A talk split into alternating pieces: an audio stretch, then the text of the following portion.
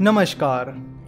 Generally हमें अलग अलग कंपनी से बहुत सारे कॉल्स और मैसेजेस आते हैं, जो हमें बताते हैं कि अगर आप हमारी सलाह से तो हम आपको जल्दी बहुत सारा रिटर्न्स कमा कर दे सकते हैं और आपको करोड़पति बना सकते हैं। उनकी बातें सुनकर बहुत सारे लोग स्टॉक मार्केट में इन्वेस्ट करने लगते हैं या उन लोगों को अपना पैसा मैनेज करने के लिए देते हैं। तो आज हम बात करेंगे कि क्या सही में स्टॉक मार्केट में इन्वेस्ट करके करोड़ों रुपए कमाए जा सकते हैं। अगर हाँ तो कैसे? और अगर नहीं तो क्यों? तो इस सवाल के जवाब के लिए हमें पहले समझना होगा कि स्टार्टअप इन्वेस्टमेंट और स्टॉक मार्केट इन्वेस्टमेंट काम कैसे करती है। चलो तो इसे एक एग्ज़ाम्पल की मदद से समझते हैं। मान लेते कि एबीसी नाम की कोई कंपनी है, जिसका रिवेन्यू पिछले साल 100 करोड़ रहा है और प्रॉफिट 10 करोड़ रहा है। ना अगर तीन चार साल बाद एबीसी कंपनी का रिवेन्यू 1000 करोड़ हो जाता है और प्रॉफिट 100 करोड़ हो जाता है तो ऑब्वियसली उसकी वैल्यू बढ़ जाएगी। यानी कंपनी के बिज़नेस परफॉर्मेंस में ग्रोथ होने की वजह से कंपनी की वैल्यू बढ़ जाएगी।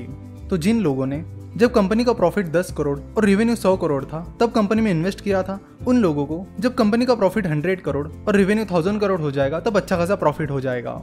तो हमारे कहने का मतलब ये है कि जब कंपनी अच्छा परफॉर्म करती है तो कंपनी का वैल्यूएशन बढ़ जाता है। और अगर कंपनी खराब परफॉर्म करती है तो कंपनी का वैल्यूएशन कम हो जाता है। चलो तो इसे एक एग्ज़ाम्पल की मदद से समझते हैं। एमेजन जो कि US based e commerce company है, वो पिछले कई सालों से लगातार अच्छा परफॉर्म कर रही है, जिसकी वजह से उसका वैल्यूएशन लगातार बढ़ रहा है और उसके शेयर होल्डर्स को उसका लगातार फ़ायदा मिल रहा है। सेम चीज़ Google Microsoft TCS Reliance Industries HDFC bank इन कंपनीज़ पर भी लागू होती है। तो चाहे आप स्टार्टअप में इन्वेस्ट कर रहे हो या किसी स्टॉक एक्सचेंज लिस्टेड कंपनीज़ में अल्टीमेटली मैटर ये करता है कि क्या वो बिज़नेस आगे चलकर अच्छा परफॉर्म करेगा या नहीं।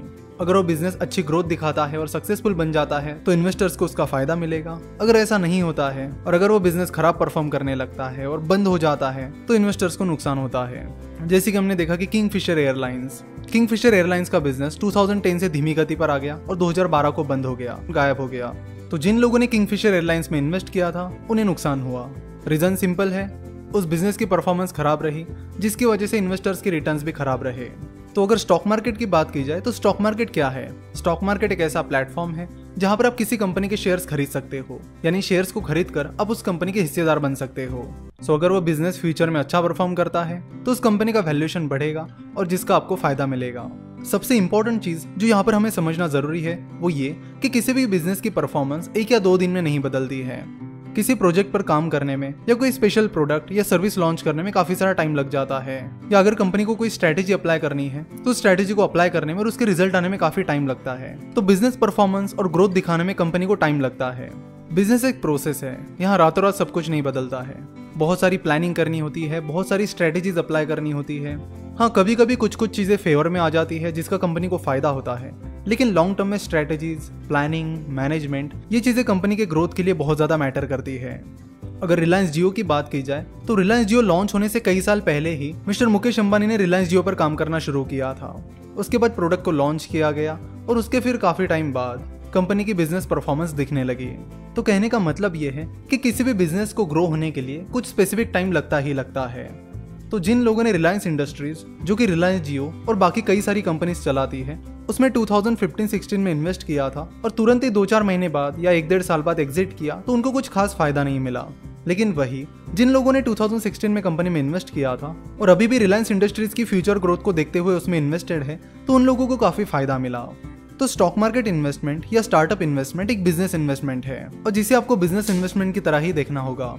यानी किसी कंपनी में इन्वेस्ट करने से पहले आपको पता करना होगा कि क्या वो कंपनी फ्यूचर में अच्छी ग्रोथ दिखा सकती है। क्या वो फ़िलहाल सही वैल्यूएशन पर अवेलेबल है।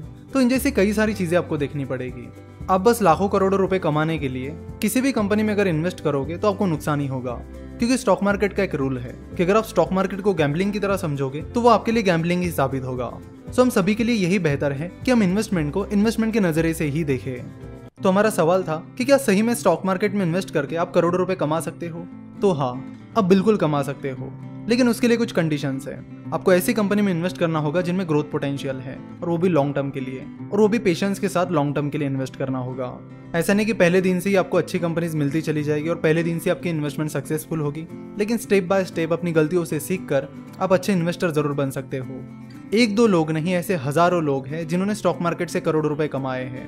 और ऐसे कई इन्वेस्टर की सक्सेस स्टोरीज हम ऑलरेडी कवर कर चुके हैं, जिनमें मिस्टर वॉरेन बफेट आते हैं, मिस्टर राकेश झुंझुनवाला आते हैं, मिस्टर कार्लोस लिम हिलू miss Dolly Khanna mister Carl Icahn etcetera etcetera इसमें कई सारे एंजल इन्वेस्टर्स भी हैं, जिन्होंने अर्ली स्टेज में स्टार्टअप्स में इन्वेस्ट किया था, और जब वो स्टार्टअप ग्रो हो गए, आगे बढ़े तो उन्हें काफ़ी फ़ायदा मिला। जो लॉन्ग टर्म इन्वेस्टर्स होते हैं, उन्हें एक और चीज़ का फ़ायदा मिलता है, और वो है कंपाउंडिंग जिसे कई लोग दुनिया का एट्थ वंडर भी मानते हैं।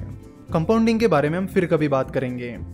अगर इंडिया की बात की जाए तो इंडिया में ऐसे कई सारे एंजल इन्वेस्टर्स हैं, जिन्होंने स्टार्टअप्स में इन्वेस्ट करके बहुत सारा पैसा कमाया है। तो आगे चलकर जब भी कोई कंपनी आपके पास आती है और आपको कहती है कि हम आपको इतने दिनों में इतना रिटर्न कमा कर देंगे, आपको तुरंत लखपति या करोड़पति बना देंगे तो उनकी बातों पर बिलीव मत कीजिए। स्टॉक मार्केट कोई गैम्बलिंग प्लेटफॉर्म या क्विक पैसा कमाने का तरीका नहीं है। वो तरीका है बिज़नेस में इन्वेस्ट करने का, उस बिज़नेस में भागीदार बनने का। जब आप स्टॉक मार्केट में या किसी स्टार्टअप में इन्वेस्ट करते हो तो दो चीज़ें होती है। सही कंपनी चुनने पर आपको खुद को भी फ़ायदा मिलता है और आपका पैसा इन्वेस्ट करने की वजह से वो पैसा इकोनॉमी में फ्लो होता है, जिसका कंट्री को फ़ायदा मिलता है। तो इन्वेस्टमेंट्स आप और कंट्री दोनों के लिए विन विन सिचुएशन होती है। ज़रूरी नहीं है कि आपको स्टॉक मार्केट या स्टार्टअप्स में इन्वेस्ट करना चाहिए। अगर बिजनेसेस का एनालिसिस करना आपके लिए पॉसिबल नहीं है तो आप म्यूचुअल फंड के ज़रिए स्टॉक मार्केट में इन्वेस्ट कर सकते हो, या वीसीज के ज़रिए, या वीसीज के ज़रिए स्टार्टअप्स में इन्वेस्ट कर सकते हो। आशा करता हूँ कि इस वीडियो से स्टॉक मार्केट से करोड़ों रुपए कमाए जा सकते या नहीं, ये डाउट क्लियर हो गया होगा। इस वीडियो को अपने उन सारे दोस्तों के साथ शेयर कीजिए, जो स्टॉक मार्केट में इन्वेस्ट करते हैं या इन्वेस्ट करने की प्लानिंग कर रहे हैं, ताकि उन्हें भी स्टॉक मार्केट की रियलिटी के बारे में पता चले। हमसे जुड़े रहने के लिए आप हमें फेसबुक ट्विटर और इंस्टाग्राम पर फॉलो कर सकते हो।